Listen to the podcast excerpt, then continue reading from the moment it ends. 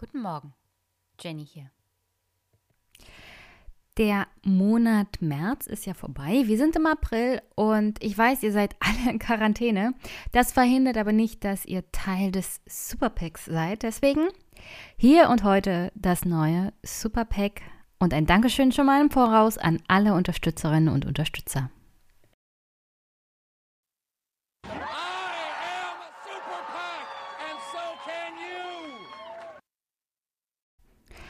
Ein kleiner Hinweis im Voraus, weil ich ja jetzt Steady eingerichtet habe und ich habe gesehen, einige sind schon Mitglied geworden.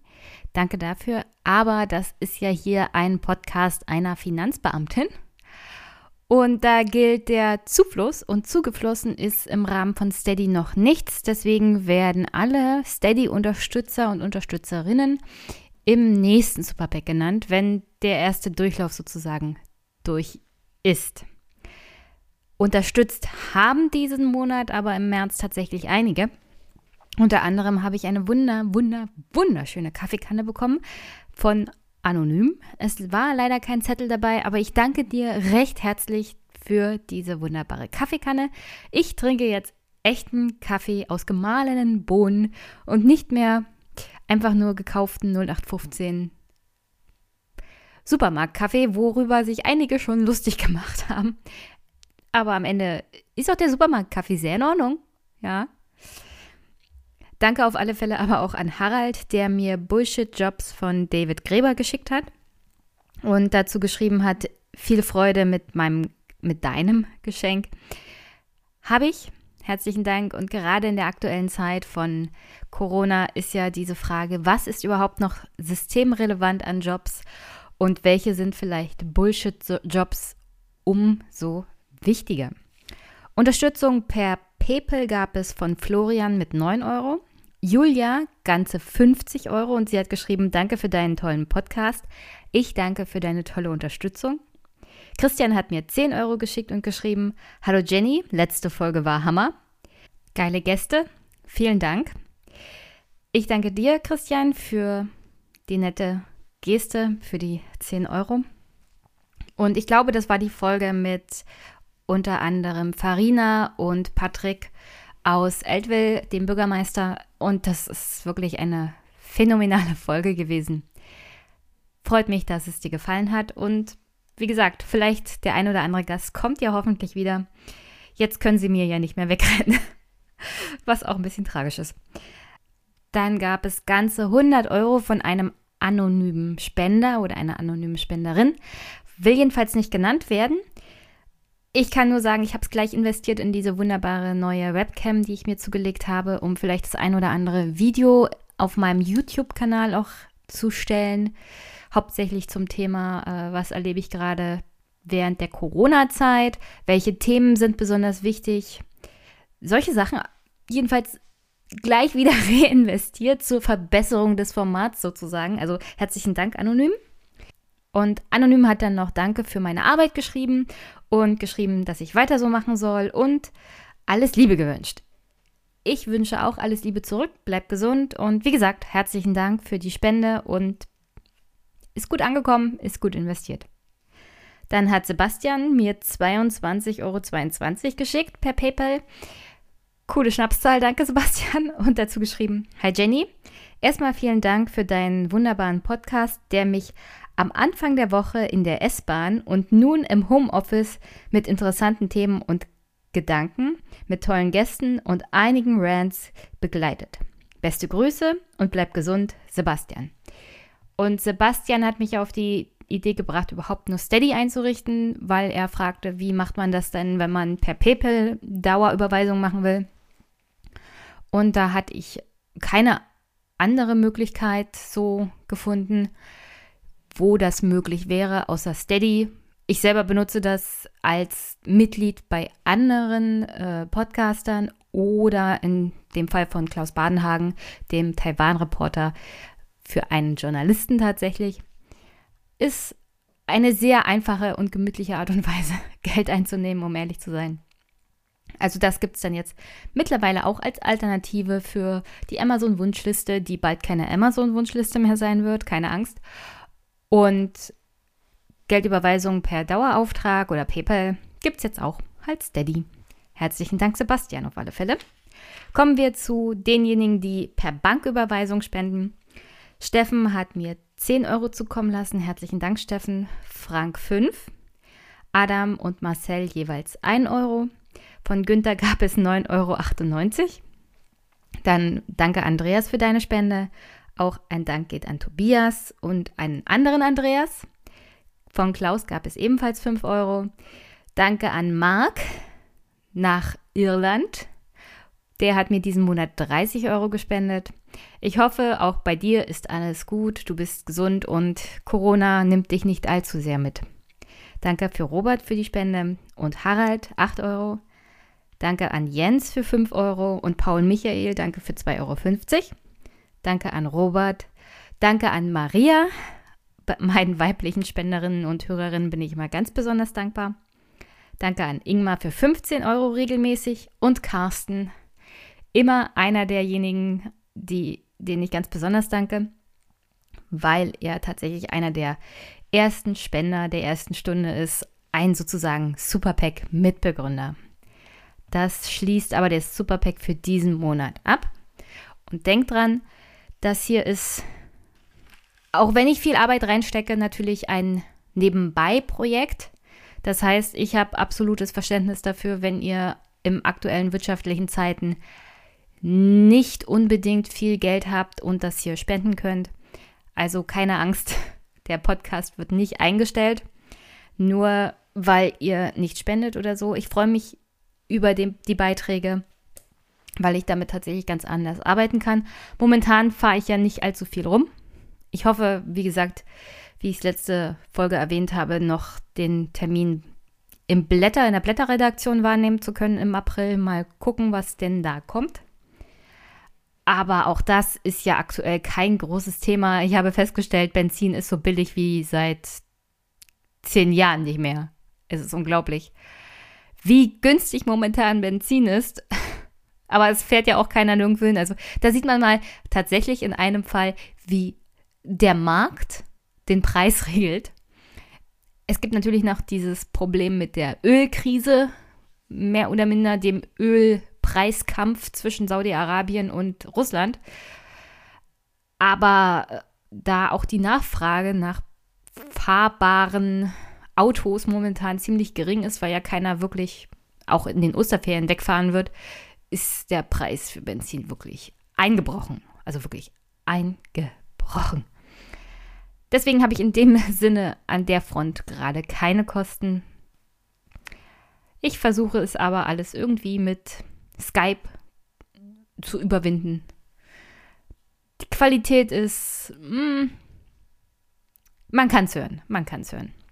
Auch heute wieder, aber dazu komme ich gleich. Erstmal, jetzt mache ich tatsächlich hier den Superpack für diesen Monat zu. Danke an alle Unterstützerinnen und Unterstützer.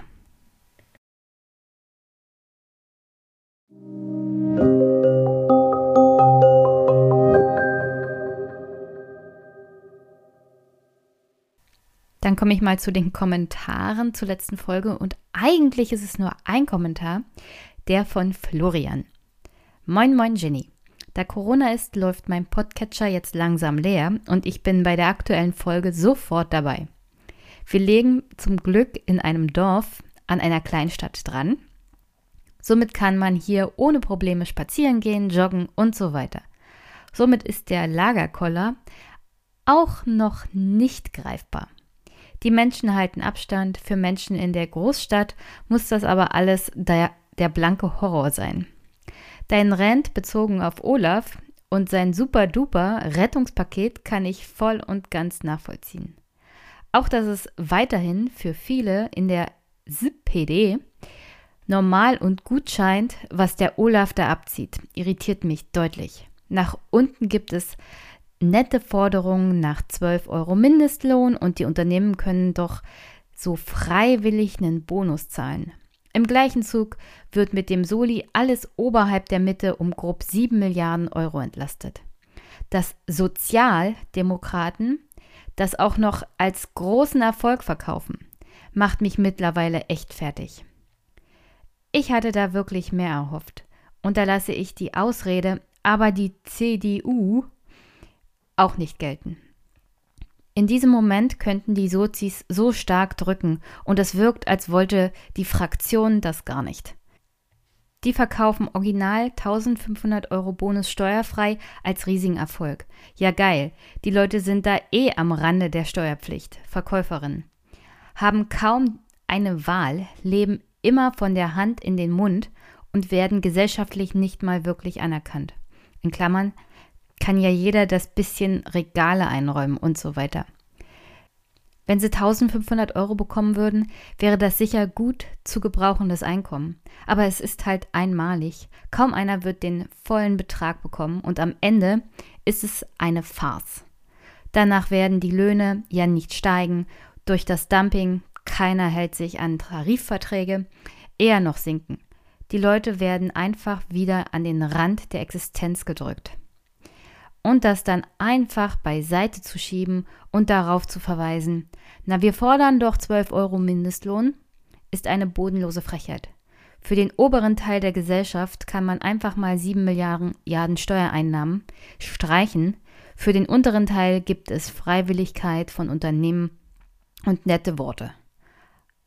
Ansteigender Sozialismus für alles oberhalb der Mitte und Neoliberalismus für alle unterhalb der Mitte. Jetzt ist es von mir auch mal ein Rant geworden.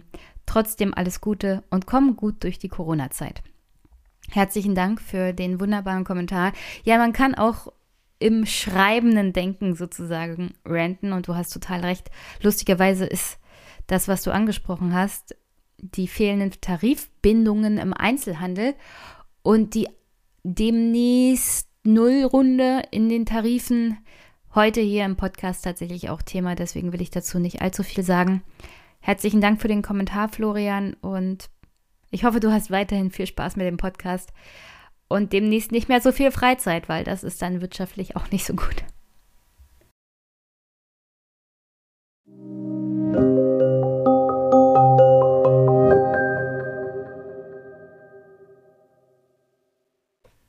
Okay, ich hatte zwar gesagt, ich nehme hier noch was heute dran zum Thema Einzelhandel und Tarifverträge, musste aber leider feststellen, dass das absolut nicht zeitlich mehr überhaupt noch möglich ist. Deswegen hier mein, mein Deal sozusagen. Ich arbeite das nächste Woche auf. Ganz versprochen, hoch und heilig.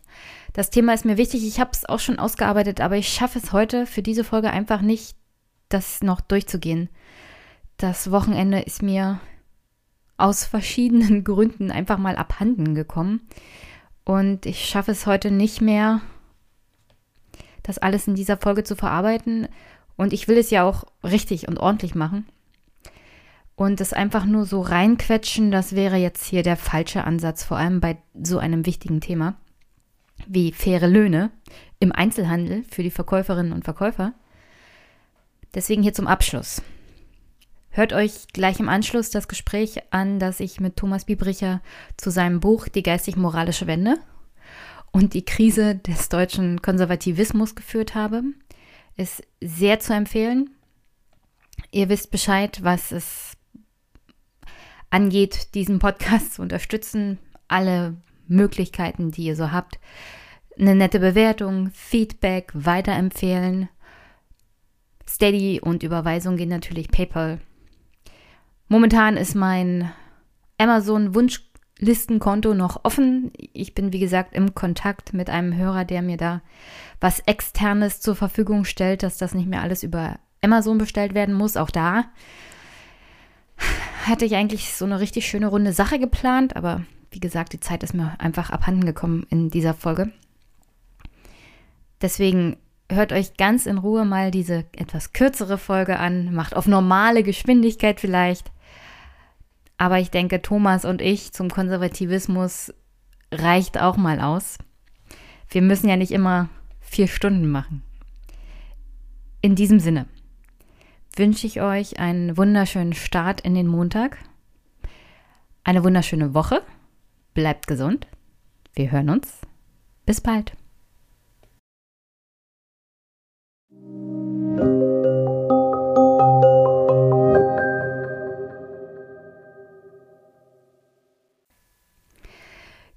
Guten Nachmittag eigentlich, wir haben Freitagnachmittag. Ich habe einen Gast heute. Hallo Thomas Biebricher. Ich hoffe, das spreche ich richtig aus. Es gab ja in der Kommunikation meinerseits sogar noch einen peinlichen, peinlichen Vertipper bei dem Namen. Ich hoffe, Sie entschuldigen das mittlerweile. Auf jeden Aber Fall, es passiert oft genug. Hallo, freut mich dabei zu sein. Ja, ich freue mich auch, dass das geklappt hat. In den letzten Tagen war es ja ein bisschen chaotisch. Ich wollte Sie eigentlich in Berlin besuchen und das Gespräch mit meinem super tollen Equipment aufnehmen. Leider Gottes hat Corona uns da einen Strich durch die Rechnung gemacht. Aber ich hoffe, erstmal die wichtigste Frage, Ihnen und allen anderen geht's gut? Äh, ja, also uns geht's allen gut. Ähm, bei mir war es ein kleines bisschen turbulent, weil ich noch äh, kurz, kurz bevor alles runtergefahren äh, wurde, in den U S A war und über, den, über New York zurückgeflogen bin und deswegen erstmal in äh, Selbstquarantäne gegangen bin. Aber ähm, auf jeden Fall asymptomisch geblieben und ähm, also mittlerweile ist auch die Quarantäne vorbei. Von daher danke der Nachfrage. Ich hoffe, dir geht's auch gut. Mir geht's gut. Ähm, liegt hauptsächlich darin, dass wir im Süden Brandenburgs nicht allzu viel Kontakt zu verschiedenen Menschen haben. Also Landleben hat auch seine Vorteile. Vor allem in äh, Pandemiezeiten, habe ich festgestellt. Allerdings. Aber ähm, ich habe dich eingeladen, weil ich freundlicherweise von deinem Verlag das Buch bekommen habe. Das hast du geschrieben, Geistig-moralische Wende, die Erschöpfung des deutschen Konservativismus. Und äh, ich hatte das Buch empfehlen bekommen, empfohlen bekommen von einem Podcaster namens Wolfgang M. Schmidt. Und die Empfehlungen sind meistens sehr gut und ich habe es gelesen und es ist wirklich top. Der Untergang des Konservativismus ist ja in dem Podcast hier auch oft Thema, weil ich den einen oder anderen C D U-Politiker hier auch schon hatte. Mit dem mhm. habe ich dann solche Fragen geklärt, wie zum Beispiel, was ist denn überhaupt Konservativismus? Genau, ich würde sagen, dass sich alles konservative Denken zwischen zwei Polen bewegt. Es gibt einen inhaltlichen, substanziellen Pol und einen prozeduralen Pol, wie ich das nennen würde. Und inhaltlich ähm, ist es so, dass der Konservatismus nach unserer Intuition, glaube ich, immer davon ausgeht, dass irgendwas erhalten werden muss. So verstehen wir Konservatismus. Und die Frage ist natürlich immer, was erhalten werden muss, weil der Status quo so im ganz Allgemeinen, das reicht als Antwort nicht aus. Man muss irgendwoher wissen als Konservativer oder als Konservative, was denn genau zu erhalten ist. Und die Antwort darauf ist irgendeine Art von guter und natürlicher Ordnung. Und in unterschiedlichen Spielarten des Konservatismus wird das unterschiedlich ausbuchstabiert, sei es religiös, sei es anthropologisch, sei es geschichtlich.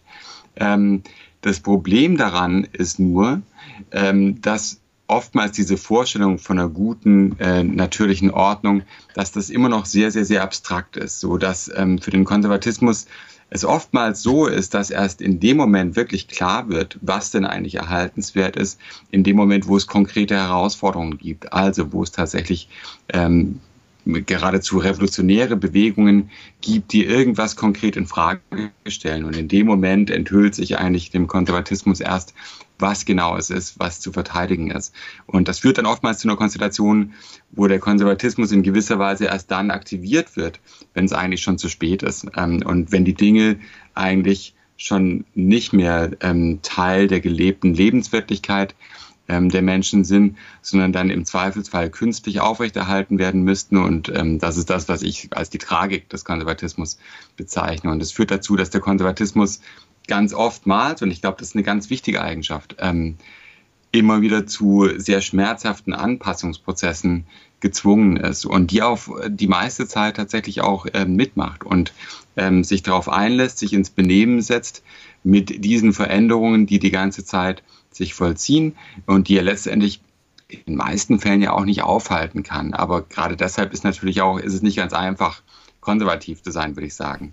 Das ist die eine Seite. Und auf der anderen Seite gibt es ähm, das, was ich als den prozeduralen Pol bezeichne.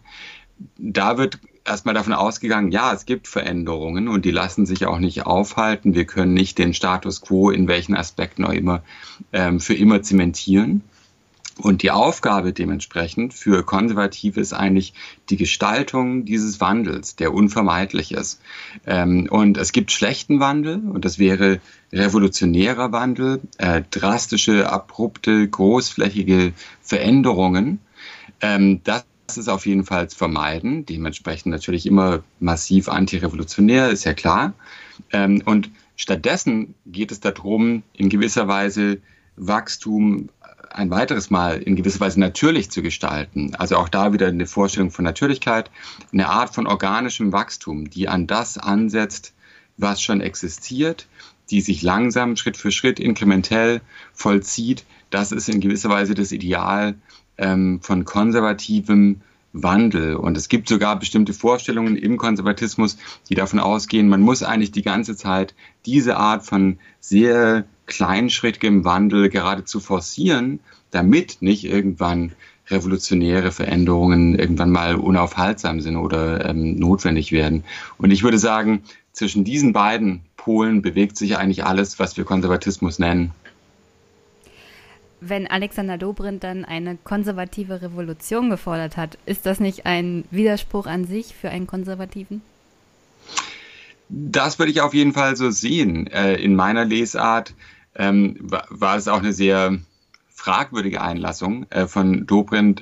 Ich, ich weiß mittlerweile, andere werden das auch wissen, dass das aber auch ganz bewusst so gewählt war. Und ich glaube, hier ging es wirklich mehr um den aufmerksamkeitsökonomischen äh, Profit, äh, der hier eingestrichen werden konnte. Und ich glaube, Dobrindt ähm, war sich, wie ich damals noch nicht wusste, wo ich mittlerweile aber wusste, war es, äh, war sich durchaus bewusst darüber, ähm, wie widersprüchlich das ist und vor allem, was das für ein Aufsehen eben erregen würde.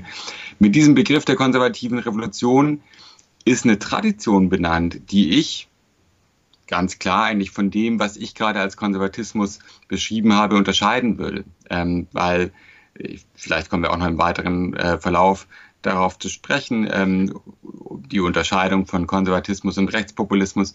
Ähm, diese Tradition der konservativen Revolution funktioniert ganz anders. Die ist nicht auf Anpassungsprozesse ausgerichtet. Die will eigentlich genau den radikalen Wandel, zu welchem Zweck auch immer. Aber in diesem Sinn würde ich eben sagen, da haben wir es mit anderen Traditionen zu tun und ähm, der deutsche Nachkriegskonservatismus äh, hat auch äh, sehr ausdrücklich mit diesen Vorstellungen gebrochen. Ähm, und wie gesagt, insgesamt, wenn man das so deutet, wie ich es gerade getan habe, dann ist natürlich überhaupt die Vorstellung des Revolutionären äh, in Verbindung mit konservativen Vorstellungen sch- schwer zu vermitteln, sagen wir mal so. In dem Buch äh, beschäftigt beschäftigst du dich ja natürlich auch viel mit der Geschichte des deutschen Konservativismus. Meine Frage zuerst, äh, gibt es grundsätzliche Unterscheidungen zu anderen Konservativen in Europa, die sich auch in Deutschland also anders darstellen zum Beispiel als in Frankreich, in England, in Italien oder in Spanien? Also das würde ich auf jeden Fall so sehen. Das hat was damit zu tun, äh, was ich gerade erläutert habe, nämlich dass der Konservatismus extrem reaktiv ausgerichtet ist und seine eigene Gestalt, sozusagen sein eigenes Profil, sehr stark davon abhängt, ähm, wie die Herausforderungslage aussieht und mit welchen Gegnern man es zu tun hat. Und das ist eben in unterschiedlichen nationalen Kontexten, regionalen Kontexten auch sehr unterschiedlich.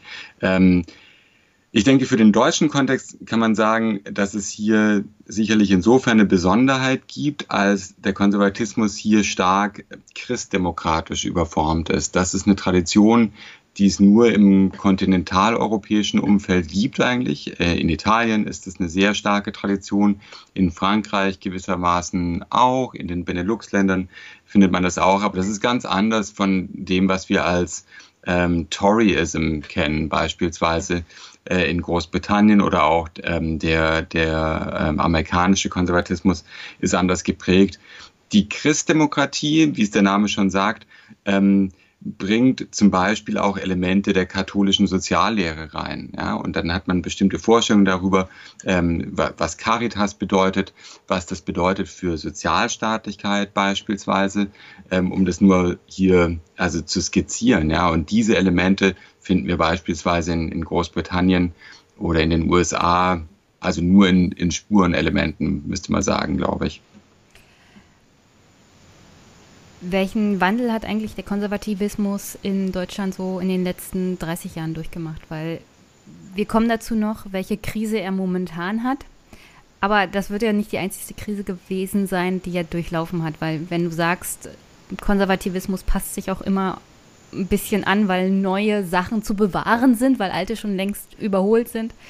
Äh, de- dementsprechend muss ja der Konservative sich immer wieder eine neue Daseinsberechtigung auch suchen, weil die Gesellschaft zunehmend sich verändert und alte Gewohnheiten und alte politische Wahrheiten einfach mal aufgrund der Tatsache, dass man sich weiterentwickelt, auch als Gesellschaft selbst von ihm nicht mehr bewahrt werden können. Also welche Krise, Krisen hat der deutsche Konservativismus so durchgemacht? Ja, also das ist wahrscheinlich immer so ein bisschen die Frage, ähm, was man genau als Krise ansieht. Also meine Sichtweise wäre ja, ähm, dass wir es gar nicht so sehr mit äh, ständig ähm, aufeinanderfolgenden Krisen zu tun haben, sondern mit so sehr, sehr langsamen, schrittweisen Erosionsprozessen. Aber also wenn ich Wenn ich jetzt eine Krise der Christdemokratie der letzten dreißig Jahre äh, benennen würde, dann wäre es natürlich, also dann wäre es der Spendenskandal ähm, in der C D U Ende der neunziger Jahre. Das war auf jeden Fall äh, sicherlich die, die dunkelste Stunde irgendwie des, des christdemokratischen Konservatismus ähm, in seiner politischen organisierten Form sozusagen, also C D U, C S U. Ähm, das war eine schwierige Situation, gleichzeitig verbunden natürlich ähm, mit der erstmaligen Zeit in der Opposition nach, was weiß ich, wie vielen, achtzehn Jahren oder sowas. Das war sicherlich die größte Krise. Aber unter diesen, unter diesen massiven Krisen, da schwelen andere Prozesse, die eben, wie gesagt, eine, eine Wirkung entfalten, die ich eher so als Erosion, als Auszehrung und so weiter ansehen würde. Und da gibt es so ein paar Wegmarken, die schon, die schon wichtig sind. Also wir werden sicherlich noch über die achtziger Jahre sprechen, geistig-moralische Wende. Ähm, was aber für, für den christdemokratischen Konservatismus ein großer Einschnitt ist, meiner Ansicht nach, ist ähm, die deutsche Einheit. Und zwar in gewisser Weise ja überraschend, ähm, weil das erstmal wie ein großer Sieg der sozialen Marktwirtschaft und allem aussieht, für die der christdemokratische Konservatismus eben auch immer eingetreten ist. Aber was damit verloren geht, ist natürlich ein riesiges, massives Feindbild ähm, in Form des real existierenden Sozialismus. Und das darf man nicht unterschätzen, denn was die C D U immer zusammengehalten hat und gewisserweise, in gewisser Weise vielleicht sogar den Konservatismus insgesamt, ähm, ist ein ist ein straffer Antikommunismus. Ja? Das war immer die einende Klammer zwischen eher christdemokratisch arbeitnehmerorientierten Flügeln, für die jemand wie Norbert Blüm immer stand, und auf der anderen Seite eher, äh, sagen wir mal, ordnungspolitisch orientierten Leuten, eher, Wirtschafts-, eher dem Wirtschaftsflügel. Worauf man sich immer verständigen konnte, war Antikommunismus. Und in dem Moment, wo diese eine Klammer wegfällt, sehen wir auch, dass es innerhalb der C D U ähm, zu, na sagen wir mal, Reibereien kommt und dass sich da bestimmte Konfliktlinien auftun, die bis dahin ähm, ganz gut verdeckt waren von diesem äh, Antikommunismus. Und das führt zur nächsten, ich weiß gar nicht, ob man das jetzt unbedingt Krise nennen muss, aber auf jeden Fall eine wichtige Wegmarke, auf, auf die wir vielleicht auch nochmal eingehen können ähm, im weiteren Verlauf. Ähm, das ist nämlich die Debatte innerhalb der C D U über den Umgang mit dem Neoliberalismus. Und ähm, das ist in den neunziger Jahren ein großes Thema, spielt in den ganzen neunziger Jahren eine große Rolle und hat eben auch was damit zu tun, dass diese eine Klammer des Antikommunismus wegfällt. Und es gipfelt dann in diesem Leipziger Programm von zweitausenddrei, das wirklich also zutiefst neoliberal ist. Ich glaube, das kann man sagen, ähm, auch wenn man den Begriff vorsichtig ähm, gebrauchen möchte. Äh, und ich glaube, das hat zu einigen Verwerfungen innerhalb der C D U geführt. Und ich glaube, die Nachwirkungen spüren wir immer noch. Denn ähm, die Leute wie Carsten Linnemann, Friedrich Merz und so weiter, ähm, die damals auf jeden Fall natürlich für das Leipziger Programm waren, ähm, halten es immer noch für ein großes Problem, dass eigentlich nie irgendwas davon umgesetzt worden ist aus diversen Gründen und träumen, glaube ich, auch immer noch davon, dass die Partei ein bisschen stärker ähm, in diese Richtung sich aufstellen sollte. Ja, angesichts von Corona möchte ich gerne mal wissen, wie Sie das noch rechtfertigen wollen. Also wir haben ja gerade alleine für das Rettungsprogramm hundertsechsundfünfzig Milliarden Neuverschuldung aufgenommen, um die Wirtschaft am Laufen zu halten. Und jetzt äh, die ganzen Sozialprogramme und den ganzen Sozialstaat wegzukürzen, wenn wir hier auf eine Wirtschaftskrise zusteuern, die in unserer Generation, also weder in deiner noch in meiner, so überhaupt noch in vorstellbar gewesen wäre, kann ich mir nicht vorstellen, dass so jemand wählbar wäre. Also nicht, nicht, dass die C D U noch großartig, also du hast ja von der, von der großen katholischen Soziallehre gesprochen, die auch die C D U immer mal ausgemacht hat, aber das ist ja gerade im Laufe der zweitausender Jahre unter Angela Merkel zunehmend erodiert, würde ich mal sagen, wenn nicht schon sogar vorher. Also dieser soziale Aspekt, ähm, diese unheilige Allianz mit dem Neoliberalismus, den es ja tatsächlich gibt, die Wahrnehmung mhm. der Politiker, wenn wie, wie Merz oder Linnemann, wenn sie so reden, ist ja, das ist eine zutiefst neoliberale Partei. Die mag vielleicht nicht mehr großartig Sozialstaat wegkürzen, aber nachdem die rot-grüne Koalition da drüber gegangen ist, war ja auch nicht mehr viel wegzukürzen. Also wo, wo ist hier noch der soziale Aspekt der deutschen Konservativen? Also das, das ist natürlich, eine, da sind viele ähm, Punkte aufgeworfen. Ja, du hast ähm, auch so viele aufgeworfen, dass ich gar nicht mehr schnell genug mitschreiben konnte. nee, nee, aber wir, wir arbeiten alles durch. Ähm, also ich glaube ja, um das zunächst mal zu sagen, also dass äh, die Linnemanns und die Merzens jetzt noch keineswegs ausgespielt haben, denn, also du hast es geschildert, hier sind unglaubliche Schulden aufgenommen worden, et cetera et cetera. Die schwarze Null ist erstmal äh, passé. Ähm, Einfach was, so weg, was, nach Jahrzehnten der Diskussion. Genau, und das ist auch in gewisser Weise, glaube ich, ein, erstmal ein Problem natürlich ähm, für den christdemokratischen Konservatismus, weil es eins der ganz wenigen verbliebenen Identifikationsmerkmale ist, glaube ich, für Konservative. Ähm, aber andererseits darf man natürlich nicht vergessen, also es wird irgendwann eine Zeit kommen, wo diese Krise in ihrer akuten Phase vorbei ist und ähm, spätestens dann wird alles darum gehen und äh, ich bin mir sicher, es wird nicht nur äh, Linnemann und äh, Merz sein, es werden auch viele andere, auch aus der F D P sein, ähm, die ganz stark darauf hinwirken werden, ähm, dass nun aber wieder die staatlichen Finanzen eben ähm, saniert werden müssen und wir von diesem unglaublich hohen Schuldenstand, also wie auch immer man das einschätzen möchte, wieder runterkommen müssen. Und wir werden auf jeden Fall, also eine große Debatte, glaube ich, erleben, wo es darum geht, was wir uns leisten können, wo wir sparen müssen, ähm, wo wir eigentlich ansetzen müssen, um diese unglaublichen Ausgaben, um die es ja tatsächlich geht, äh, um die in gewisser Weise wieder reinholen zu können. Und von daher, das wird schon noch spannend. Also das wird, ähm, da steht uns, glaube ich, noch ähm, die ein oder andere interessante Debatte ins Haus.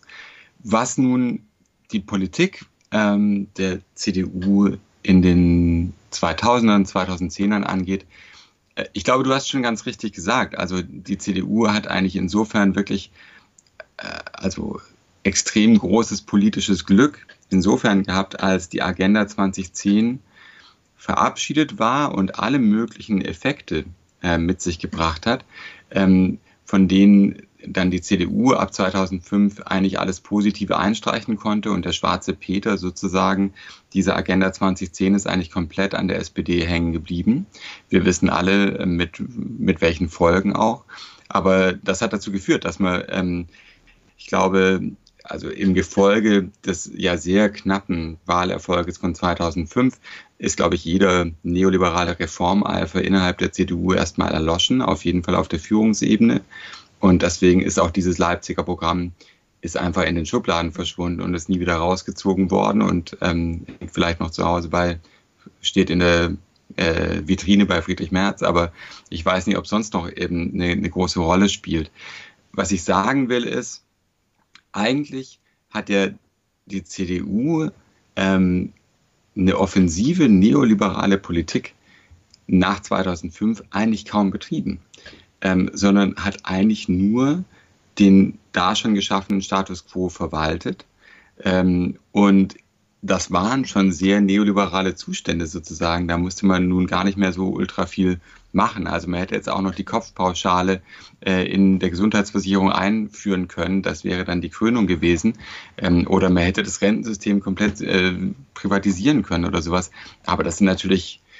Das, ist, das sind sehr gefährliche politische Unternehmungen und ich glaube nicht, dass irgendjemand ähm, das Gefühl hatte, dass das nun die richtige Zeit sei äh, in der C D U. Und was ansonsten passiert ist, ist ja in gewisser Weise eine Externalisierung von Austeritätspolitik, nun im Rahmen der Eurozonenkrise. Auch das ist noch passiert.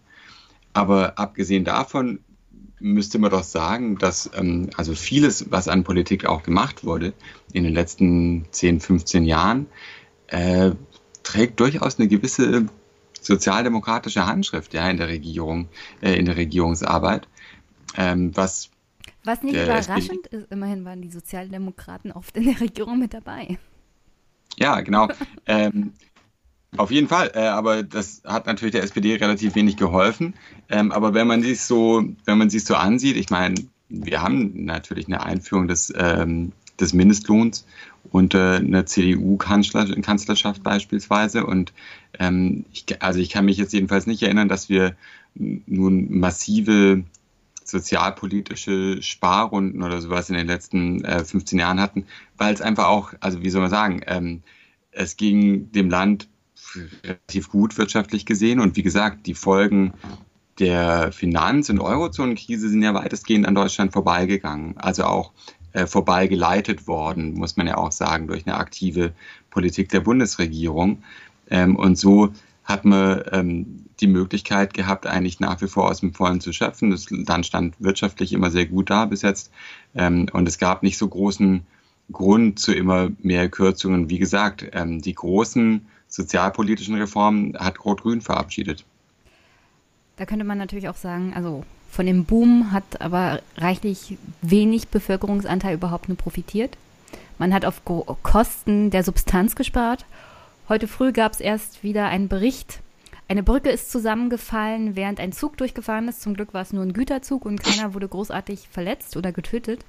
Also ja, es ging uns gut und ja, man hat nicht groß Schulden abbauen müssen, man hat halt nur von den geringen Zinsen profitiert, auf Kosten anderer in der E U. Mhm. Gleichzeitig sind die notwendigen Investitionen aber nicht getan worden, nicht getätigt worden, wo Experten immer mal gesagt haben, kommt eine richtige Krise, fällt uns das auf die Füße, weil wir brauchen das Geld sowohl zur Bewältigung der Krise als auch immer noch den Investitionsstau abbauen.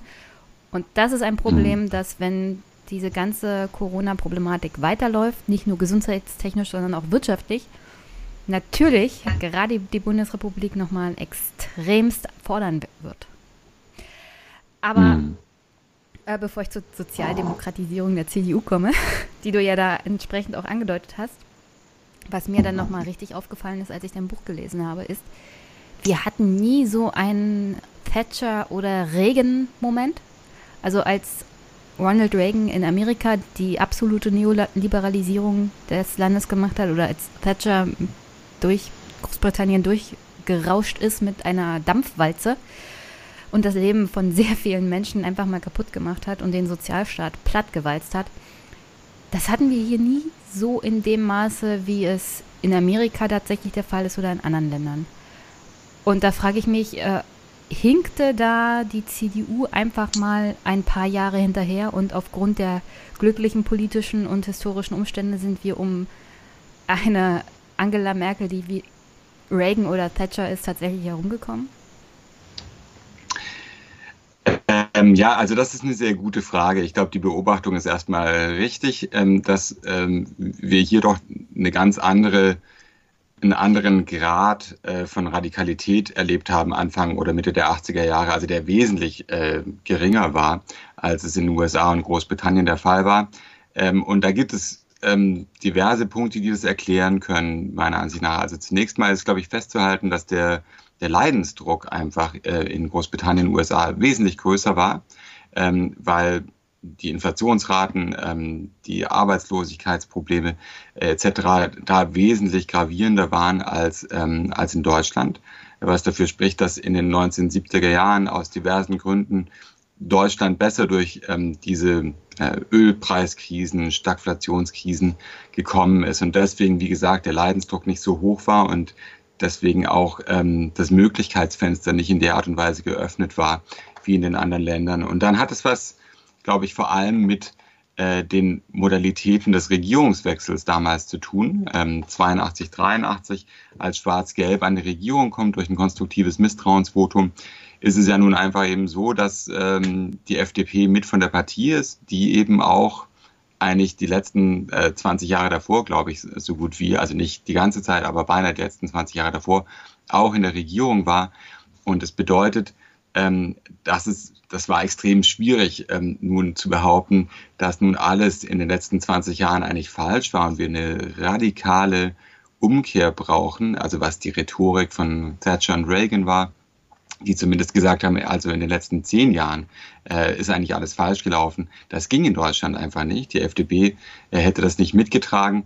Ähm, und es gab diverse andere Gründe, warum man zunächst mal doch sehr vorsichtig ähm, agieren muss. Das hat auch was damit zu tun, dass es eben zuerst dieses konstruktive Misstrauensvotum gibt. Und dann gibt es ja eine quasi durch eine gewisse verfassungsrechtliche Trickserei herbeigeführte ähm, Parlamentsauflösung, gibt es dann, ähm, gibt's dann die Neuwahl in neunzehnhundertdreiundachtzig. Aber zwischen zweiundachtzig und dreiundachtzig ist die F D P beispielsweise in einer total prekären Situation, ähm, weil sich viele Wählerinnen und Wähler durchaus auch ein bisschen verschaukelt fühlen und ihnen das auch durchaus übel nehmen, äh, dass man eigentlich die Seiten gewechselt hat. Ähm, und dann in der Situation zu sagen, so, und ähm, jetzt krempeln wir mal wirklich die Republik um. Wahnsinnig, wahnsinnig gewagt. Und äh, da hatte niemand, glaube ich, die Chutzpe dazu. Obwohl es damals Entwürfe gab, ähm, das ist äh, auch in dem äh, Buch ja behandelt, es gab damals das berühmt-berüchtigte Lambsdorff-Papier, mhm. ähm, das äh, von ähm, Tietmeyer geschrieben wurde, der damals im Finanzministerium arbeitete. Äh, und das wirklich schon... schon sehr mit sehr harten Bandagen, glaube ich, ähm, den Sozialstaat angegangen wäre und also wirklich sehr radikale Formen hier anvisiert hatte. Ähm, das gab es also, es gab so eine Blaupause, aber ähm, niemand hat sich eigentlich letztlich daran gewagt. Und es hat, glaube ich, wirklich vor allem was damit zu tun, ähm, wie, ja, wie prekär eigentlich dieser Übergang war. Dann muss man allerdings auch hinzufügen, Ähm, das stimmt, glaube ich. Also es war von zweiundachtzig nach dreiundachtzig, aber dreiundachtzig ähm, gewinnt natürlich die C D U die Wahl wirklich, also mit großem Abstand. Die F D P steht auch solide da. Und in dem Moment ähm, hätte es natürlich eigentlich ein Mandat gegeben, sowas zu tun. Sorry. Oh, oh Gott, was mein ist Nachbar. ähm, Nee, aber dann, dann bringe ich das noch zu Ende. Wie gesagt, dreiundachtzig hätte es dieses Mandat gegeben, aber äh, dann muss man auch einfach sagen, die Art und Weise, wie das geframed war sozusagen, diese geistig-moralische Wende, ähm, da ging es jetzt auch gar nicht so sehr ganz konkret darum, also man hat es gar nicht so ganz konkret an irgendwelchen politischen Maßnahmen festgemacht. Es ging auch so ein bisschen darum, ähm, an bestimmte Wertevorstellungen zu appellieren, äh, um so Vorstellungen, so Wertvorstellungen, ähm, die wir mit dem Wiederaufbau, mit ähm, dem Wirtschaftswunder und so weiter verknüpfen. Ähm, und es ging eher, also der Ansatz war eigentlich eher zu sagen, erstmal müssen sich die Werte äh, und ähm, Handlungsorientierung der Menschen so grundsätzlich ändern. Wir müssen die irgendwie anders ansprechen. Und dann regeln sich auch die wirtschaftlichen Probleme.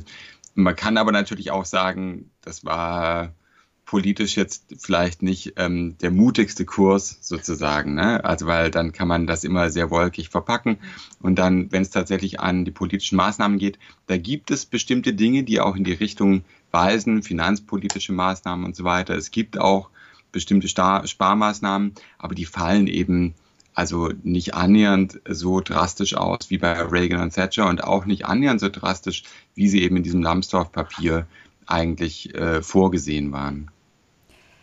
Was mir so generell bei C D U-Kanzlern auffällt, also die sind sehr lange im Amt, haben spucken große Töne, sagen wir es mal so, aber sind nie sonderlich radikal. Also was auch ihre politische Agenda angeht. Hm. Sondern gucken immer mal, äh, wie würde das jetzt in der Bevölkerung ankommen. Angela Merkel ist ja ein sehr gutes Beispiel dafür, dass sie sozusagen aufgrund von Umfragen tatsächlich regiert und versucht, ähm, das Schiff so leicht wie möglich durch seichte Gewässer zu fahren. Also solche Entscheidungen wie zum Beispiel Fukushima, wo einen Monat vorher gesagt wird, also so lange machen wir noch Atomkraftwerke bis zweitausendfünfundvierzig. Und dann Fukushima und dann sagt sie, jetzt steigen wir aus der Atomkraft aus. Das ist mal ein radikaler Schritt, aber immer vor dem Hintergrund, dass die Bevölkerung das auch also mit einer Mehrheit tatsächlich in dem Zeitpunkt mitträgt. Also mhm. es gibt sehr viele Sachen, die von der man denkt, Also das ist jetzt so ein konservativer politischer Inhalt, von dem man nie gedacht hätte, dass er tatsächlich noch zu Lebzeiten fällt, wie zum Beispiel auch die Wehrpflicht. Und dann war sie auf einmal weg. Mhm. Also... Mhm. Ähm, ja, also... Ich glaube, da würde ich zunächst mal sagen, äh, ich glaube, das trifft das Selbstverständnis von typischen äh, C D U-Kanzlerinnen und Kanzlern schon durchaus gut. Und ich glaube, es ist aber auch durchaus stimmig mit dem, was ich über diesen prozeduralen Konservatismus gesagt habe. Also es geht eigentlich immer darum, äh, dafür zu sorgen, erstens, dass der Karren nicht gegen die Wand fährt und zweitens zu versuchen, eigentlich die, die Veränderungen eigentlich ähm, so stark abzufedern, ähm, dass sie nicht so stark ins Gewicht schlagen und ähm, dass es sozusagen immer vermittelbar bleibt, in der Breite der Bevölkerung. Und in gewisser Weise ist das natürlich auch, wenn das erfolgreich gelingt, dann ist es natürlich auch ein Erfolgsgeheimnis. Und ich glaube, die C D U ähm, kann das schon in gewisser Weise für sich verbuchen. Das hat unter, sagen wir mal, etwas hartleibigeren ähm, Konservativen oftmals auch für Verstimmung gesorgt. Man hat Kohl auch schon immer vorgeworfen in den achtziger Jahren, ähm, dass diese geistig-moralische Wende eben eigentlich... Äh, Ja, also einfach nur eine hohle Phrase ist, dass Kohl eigentlich vor allen harten Entscheidungen immer zurückgeschreckt ist, ähm, die Dinge ausgesessen hat, das wissen wir, das ist ein altes, äh, wie soll man sagen, ein Klischee über äh, Kohl, wo aber auch durchaus was dran ist, ähm, und der eben eigentlich selten ähm, die Art von politischer Führung gezeigt hat, die gerade Konservative, also mit Ne, also mit einer gewissen Autoritätsgläubigkeit, die es ja da auch durchaus gibt, ähm, immer wieder eingefordert haben. Es gibt nur wenige Momente, also die deutsche Einheit gehört dazu natürlich, ähm, Europa, Europäische Union gehört dazu, das sind die beiden ähm, Schauplätze, wo Kohl tatsächlich diese Art von Führungsstärke an den Tag gelegt hat. Und was Angela Merkel angeht, das sind, ähm, ich denke, da muss man sich diese einzelnen Punkte immer mal genau angucken. Also ich glaube, dass Fukushima ein Fall ist, ähm, das ist für Konservative schwer zu ertragen, glaube ich, äh, weil es einfach wirklich so eine ähm, hundertachtzig Grad Wende ist, in dem Fall keine geistig-moralische, sondern äh, einfach eine Wende, was die Atompolitik angeht. Ich fand eigentlich immer, dass man das ein bisschen zu hoch gehängt hat. Mir hat ich habe es immer nicht so ganz verstanden, was genau eigentlich so konservativ ähm, an Atomstrom ist, ähm, aber irgendwie hat sich das so etabliert, dass äh, das ganz wichtig ist für C D U und C S U. Und dann war sie irgendwann weg, nachdem man noch kurz davor eben gerade wiederum den Atomausstieg äh, von Rot-Grün rückgängig gemacht hat. Und das ist eine Art von äh, Hin- und Her-Politik, die kann ich beim besten Willen eigentlich nicht äh, konservativ jetzt rechtfertigen. Allenfalls müsste man sagen... Vielleicht ist es ja auch der Punkt, dass man vorher gesagt hat, wir ziehen das jetzt noch so lange durch und äh, schaffen das nicht innerhalb von zwanzig Jahren ab, sondern innerhalb von vierzig Jahren. Und gleich darauf sagt die Kanzlerin dann halt, nee, wir machen das jetzt. äh, vielleicht ist es dieses Hin und Her, von dem die Konservativen denken, nee, das wollen unsere Wähler nicht. Ja, also ähm, ich glaube auch, also das ist durchaus schwer vermittelbar. Und hinzu kommt ja, dass ähm, das mit einer Es geht ja nicht nur darum, einfach jetzt irgendwelche Atomkraftwerke abzuschalten, sondern es geht darum, eine riesige ähm, Energiewende auf die Beine zu stellen. Und das ist eigentlich die Art von ähm, Reißbrettentwurf, äh, der dann so großflächig umgesetzt wird, der eigentlich äh, Konservativen typischerweise Albträume bereitet. Man müsste allerdings sagen, und ich glaube, das wäre die Argumentation, wenn man das irgendwie jetzt konservativ begründen wollen würde, dann müsste man einfach sagen, ähm, hier gibt es neue Fakten sozusagen. Ich glaube, das war damals auch die Begründung von Angela Merkel. Die Lage hat sich verändert.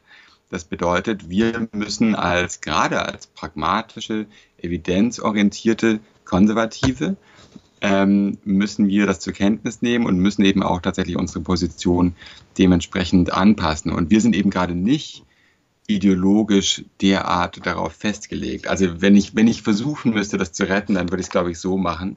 Ähm, und nur noch zwei Worte zur, zur Wehrpflicht, und das ist ja auch im Buch drin, äh, du hast es gelesen.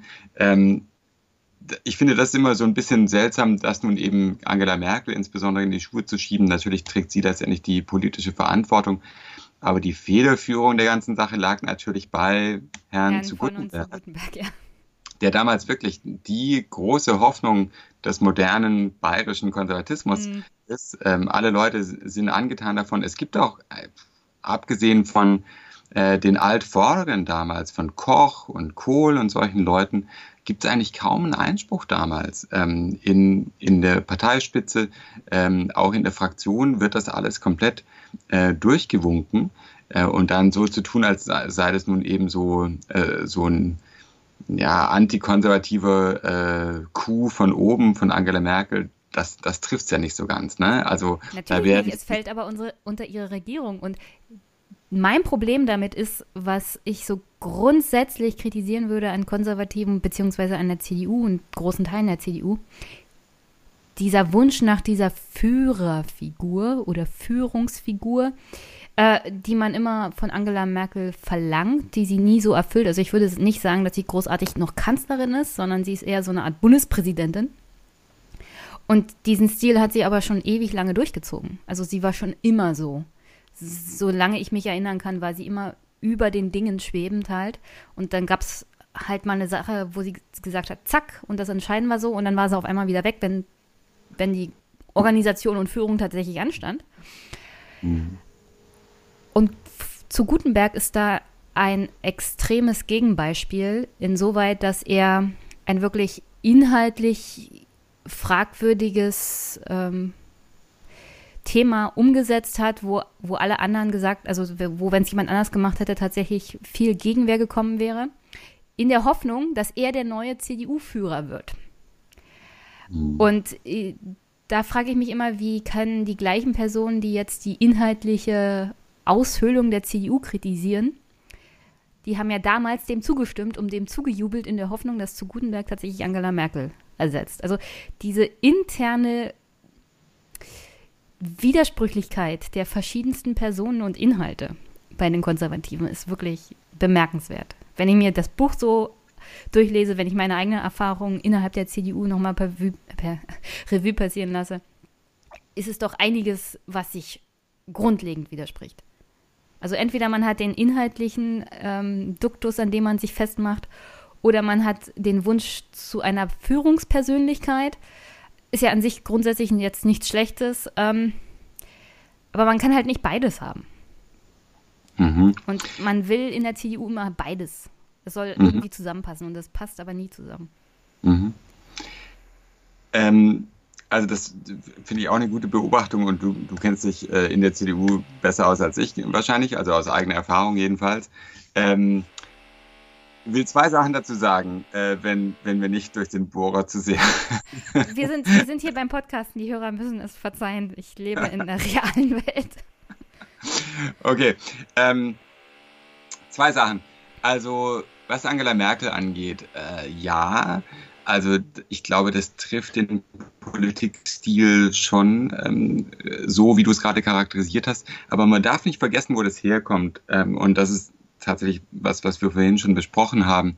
Also Angela Merkel ist ja mal vorgeprescht, ne? Und ähm, hat sich tatsächlich mal an die Spitze von irgendeiner Bewegung gesetzt und ist tatsächlich auch ins Risiko gegangen. Und der Name dafür ist das Leipziger Programm. Ähm, das ist damals ein großes Risiko gewesen. Und die Quittung dafür, wie gesagt, ist ein Wahlergebnis von zweitausendfünf, das erschreckend schlecht war für die C D U. Also es war eigentlich, es war kaum möglich, so schlecht abzuschneiden gegen eine damals extrem unbeliebte mhm. S P D schon, ja. Also die wirklich schon die ganze Wucht eigentlich ähm, der, der Anti-Agenda-Bewegungen und so weiter und des, des Unmutes eigentlich zu spüren kriegt und trotzdem hat man schon noch beinahe verloren gegen die. Ja, und ich glaube, du, du hast in dem es ja Moment, sehr schön beschrieben im Buch, ein Glas weniger Wein bei Herrn Schröder. Und Angela Merkels politische Karriere wäre vorbei gewesen, bevor sie richtig angefangen hat. Also ich glaube, es ist wirklich auch nicht übertrieben. Nee, ähm, ist nicht. Dann, ähm, das, das war schon sehr schlecht performt, so, ne, äh, von, von Merkel. Ich äh, kann und, mich auch an diesen, an diese Elefantenrunden, Entschuldigung, dass ich noch überrede, aber ich kann ja. mich wirklich, eine der ersten politischen Realitäten, die ich so wahrgenommen habe, eine der ersten Diskussionen überhaupt, die ich gesehen habe, diese Elefantenrunde mit Gerhard Schröder, wo ich dachte, was für ein Politiker. Also er hat sozusagen die S P D an, am eigenen Schopf äh, wie Münchhausen sozusagen auf der Kugel aus dem Morast gezogen. Mhm. Und dann hat er angefangen zu reden. Und dann habe ich gedacht, aha, ja, das war's genau. dann. Also nach fünf Minuten, das war's jetzt so. Du hast deinen ganzen politischen Sieg gerade verspielt und Angela Merkel zum Opfer gemacht. Damit hast du ja. sie sowas von gerettet. Herzlichen Glückwunsch. Ja. Es ist unglaublich. Absolut. Absolut.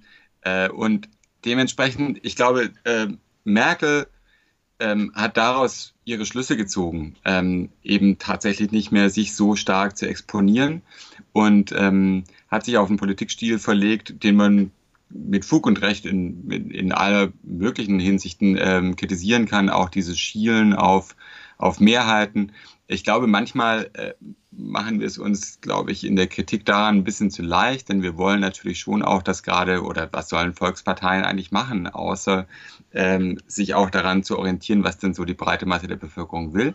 Aber wir erwarten natürlich auch ähm, Führungsbereitschaft, also auch wenn das auch immer einen etwas komischen Beiklang hat, aber natürlich wollen wir auch von unseren Parteien oder wir erwarten von diesen Parteien, dass sie ähm, sich an der politischen Meinungs- und Willensbildung beteiligen im Sinn von, dass sie Angebote machen und dafür werben, ähm, selbst für Dinge, die jetzt aktuell eben noch nicht ähm, spontan mehrheitsfähig sind, äh, erwarten wir natürlich schon, dass das auch tatsächlich versucht wird. Und ich glaube, da kann man, ja, da gibt es gewisse Defizite wahrscheinlich ähm, in der, äh, in der C D U unter Merkel. Ich glaube auch davor, äh, es liegt, wie gesagt, es liegt nicht an Merkel, auch die C D U davor war nun eher, die Ökonomen würden sagen, risikoavers. Ja? Also man ist jetzt nicht so unbedingt bereit, sich so wahnsinnig stark zu exponieren und zu sagen, so, wir machen jetzt das und das und das äh, und wir sind auch bereit, den Gegenwind dann auszuhalten und so.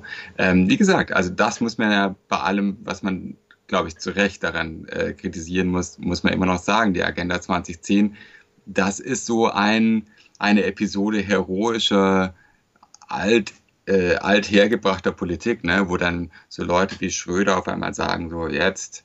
Ähm, und das machen wir und selbst, wenn es uns sozusagen die Regierung kostet. Das bedeutet auch nicht, dass es deswegen großartig ist, meiner Ansicht nach, aber wie gesagt, man hat da schon einen sehr starken Kontrast. Ähm, und die andere Sache, die du angesprochen hast, ist ja diese, diese Sehnsucht nach, nach Führungsfiguren, ähm, auf der anderen Seite auch nicht so recht äh, zu wissen, ob man das jetzt nun eigentlich haben will oder nicht. Mhm. Diese Widersprüchlichkeit, ähm, ich glaube, dazu würde ich einfach nur sagen, ich glaube, die ganze, die ganze Gestalt des Konservativen, äh, so wie ich es auch versucht habe in Ansätzen zu schildern, ganz am Anfang, ist einfach durchzogen von Widersprüchen. Und ehrlich gesagt ist auch das, äh, das ist Teil des, äh, des, des Reizes für mich gewesen, mich damit zu beschäftigen, weil ähm, ich habe ich hab das äh, an der Uni ähm, öfter mal unterrichtet und ähm, war immerhin, also fand es faszinierend, wie schwierig es ist, das durchzudeklinieren, ohne die ganze Zeit sich in irgendwelche Widersprüche zu verheddern. Und wie schwierig es eigentlich sein muss, mit dieser konservativen Erfahrung zu leben, eben die ganze Zeit in diesen Widersprüchen sich wiederzufinden. Und auch andere Ideologien haben natürlich Widersprüche, aber es scheint mir da besonders stark prononciert zu sein eben. Und wir erleben das, glaube ich, auch in gewisser Weise, also was du ansprichst, erleben wir, glaube ich, in gewisser Weise sogar äh, in der aktuell ja suspendierten ähm, Kandidatenkür jetzt für die Nachfolge von Annegret Kramp-Karrenbauer, wo wir auf der einen Seite äh, diese doch wirklich bemerkenswerte Sehnsucht haben ähm, nach, nach Leuten wie Friedrich Merz, die da als Projektionsfläche dienen ähm, und die so eine Art von, von Wagemut und Machertum und so weiter ähm, verkörpern, aber auf der anderen Seite eben dann auch wieder das so sehr Konservative, das sagt, naja, aber das ist ja auch ein Wagnis und wollen wir uns überhaupt darauf einlassen und wäre es nicht besser, in gewisser Weise am, äh, am althergebrachten Kurs jetzt nicht zu sehr zu rütteln oder jedenfalls daran anzusetzen und jetzt nicht die letzten zwanzig Jahre sozusagen in Bausch und Bogen zu verdammen und zu sagen, das war alles falsch und jetzt muss was ganz anderes kommen. Ist ja eigentlich auch sehr unkonservativ eben, ne? Ja, das, also, ist, ja, das ist ja nicht das Einzige, was an Friedrich Merz konservativ ist. Die C D U betont ja auch immer gerne die Leistungsgesellschaft und dass die Gewinner halt nach vorne kommen, die viel leisten. Die Frage ist, was hat Friedrich Merz politisch in den letzten dreißig Jahren geleistet? Außer, dass er sich von Angela Merkel hat politisch über den Tisch ziehen lassen und danach bei BlackRock verschwunden ist. Also, und jetzt wiederkommt in der Hoffnung, ha, ha, ha, jetzt bin ich hier. Also, ihr wolltet mich doch alle zurückhaben. Äh, und er denkt, das reicht, aber auf gewisse Weise ist es ja auch schon positiv zu sehen, dass, auch wenn ich inhaltlich mit Herrn Spahn und Herrn Laschet nicht viel anfangen kann, dass Leute, die tatsächlich auch politische Leistung bringen, eher in die Position kommen, die Partei dann wieder zu führen und nicht gerade Herr Merz, der eigentlich nur sagt, ich möchte jetzt, weil ich habe es verdient, weil vor dreißig Jahren hat Angela Merkel mir meinen Posten geklaut. Also das ist dann wieder schon... Also wenn Friedrich Merz es wird, würde ich so verschiedene Dinge innerhalb der C D U nochmal auf ganz andere Art und Weise hinterfragen, weil dann läuft in der Partei so grundsätzlich sehr, sehr viel schief. Ähm, du hast dieses Risikoaverse eigentlich angesprochen. In dem Zusammenhang, wie kannst du dir erklären, was in Thüringen passiert ist? Weil das ist ja mal ein Risiko, wenn nichts. Also ja, diese Wahl ähm, einzugehen ist ein Risiko. Ja, und es kommt einem, äh, aktuell kommt es einem vor, als sei es schon drei Jahre her eigentlich, äh, weil seitdem so viel passiert ist. Und wir dachten eigentlich, es sei der größte politische Aufreger des Jahres zwanzig zwanzig oder so. Das Jahr ähm, hat schlimm angefangen und es geht schlimm weiter. Ja, also äh, ich habe da,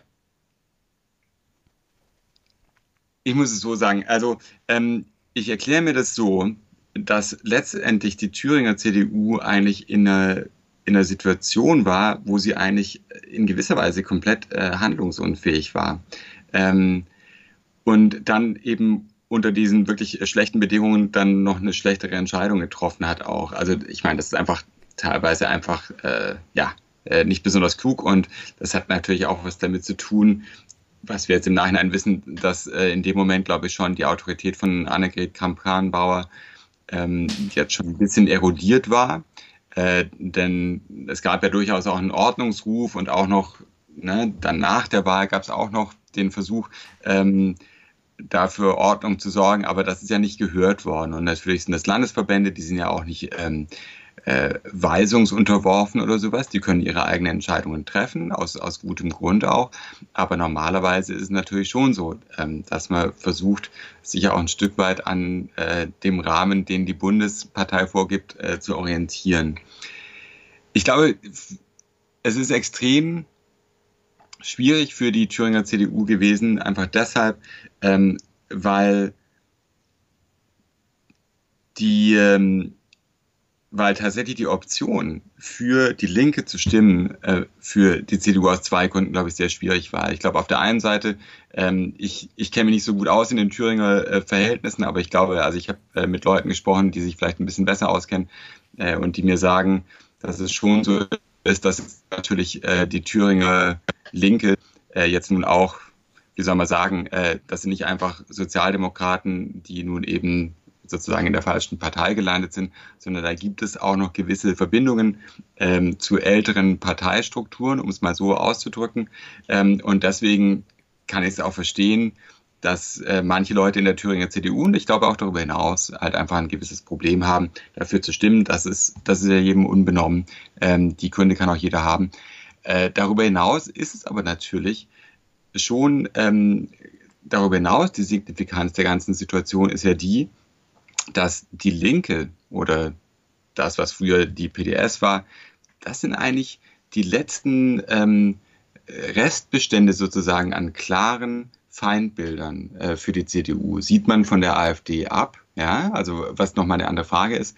Aber wenn wir vorhin darüber gesprochen haben, dass ähm, der Kommunismus, der real existierende Sozialismus als Feindbild verloren geht und wie schwerwiegend das eigentlich ist für Konservative und Christdemokraten, dann sieht man auch, wie wichtig es eben ist, so diese letzte Gegnerschaft eigentlich, ähm, die sich daraus noch, so Folgegegnerschaft, die sich daraus ergibt, die aufrechtzuerhalten. Das ist, glaube ich, extrem wichtig. Ähm, und deswegen äh, hat man sich so schwer getan, auf der einen Seite die Linke zu wählen, dass man dann auf der anderen Seite eben letztendlich zusammen mit der AfD äh, stimmt, wie gesagt, also da, da muss man einfach sagen, das ist, das ist übler Opportunismus oder so, ne? Ähm, da gibt es jetzt auch keine tiefe, äh, tiefgründige Erklärung dafür, glaube ich. Das ist einfach äh, in gewisser Weise politische Dummheit, aber auch einfach Opportunismus.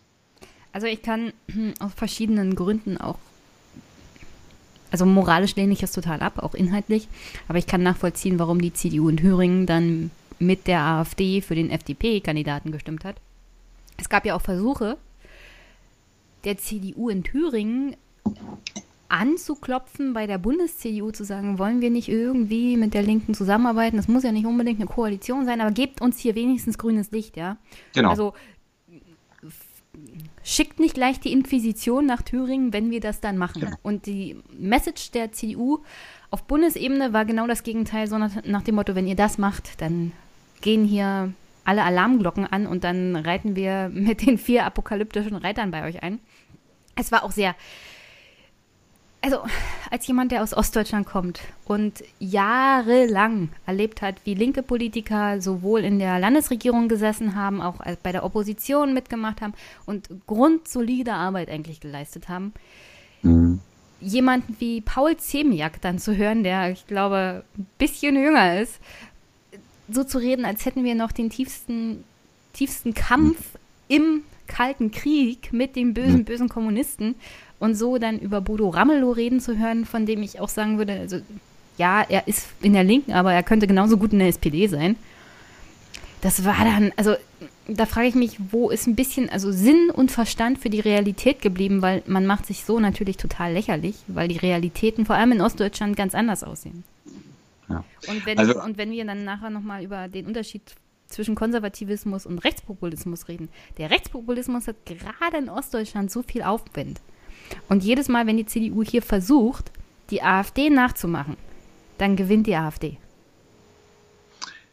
Würde ich so äh, auch sehen. Und also ich stimme voll zu, das, das ist das, was ich meinte. Also ähm, ich glaube, die Bundes-C D U hat einfach die Thüringer C D U in eine wirklich... Ähm, in eine Lage gebracht, wo es einfach keine guten Optionen mehr gab, denn ähm, es gab ja tatsächlich, es gab ja oder sollte Gespräche geben, gab ja auch irgendwelche Gespräche auch äh, tatsächlich zwischen C D U und Linken äh, in Thüringen, aber wenn man eben dieses äh, Kooperationsverbot eben so äh, so rigide auslegt, ähm, wie es getan wurde, es hätte andere Möglichkeiten gegeben, ähm, wenn man das so tut, dann äh, buxiert man natürlich auch wirklich die, die Landes-C D U in eine wirklich schwierige Lage. Und ich glaube, es ist ganz, ganz richtig. Also man hätte das, man hätte das sehr viel pragmatischer ähm, handhaben können. Aber ich glaube, der Grund, warum es nicht getan wurde, ist eben genau der, dass dieses Feindbild zumindest früher mal, also dermaßen äh, mobilisierungsträchtig auch war und dass man, glaube ich, das Gefühl hatte, nicht darauf verzichten zu können, angesichts äh, ansonsten ja wenig vorhandener konservativer äh, Identifikationsmerkmale. Wenn das das letzte, die letzte Klammer ist, die die Konservativen in der C D U zusammenhält. Und das ja im Großen und Ganzen, wenn man sich das anguckt, eigentlich schon weg ist. Und man ja sieht, wie die C D U auch an ihren Rändern auseinanderdriftet. Also da sage ich nur Werteunion. Also was hält diese Partei innerlich überhaupt noch zusammen? Also gehen wir mal von dem Fall aus, dass tatsächlich Friedrich Merz Kanzlerkandidat und Vorsitzender werden sollte. Der ist ja in sich auch ein wandelnder Widerspruch. Er wird unterstützt von der Werteunion und äh, Landesverbänden, die eher so in die Richtung gegen eine liberalere äh, Asylpolitik sind und Migrationspolitik, während er selber sagt, also wir, es gibt auch die entsprechenden Reden dazu, also wir bräuchten eigentlich einen Einwanderungsland, um die Wirtschaft hier auch am Laufen zu halten. Also seine Unterstützer und seine politische Agenda widersprechen sich da auch wieder vollkommen. Hm. Also was, was hält dann diese Partei überhaupt noch zusammen? Also nur ganz kurz zu, zu Merz und dann auf die grundsätzliche Frage eher. Ähm, ich, ich sehe es ganz genauso. Ich habe es auch ehrlich gesagt nie so ganz verstanden, warum der jetzt nun gerade als Hoffnungsträger äh, der Konservativen gilt, weil Friedrich Merz einfach, ähm, wenn ich den einordnen müsste, dann ist er in erster Linie eben schon äh, ein neoliberal geprägter Finanz- und Steuerpolitiker. Mhm. So.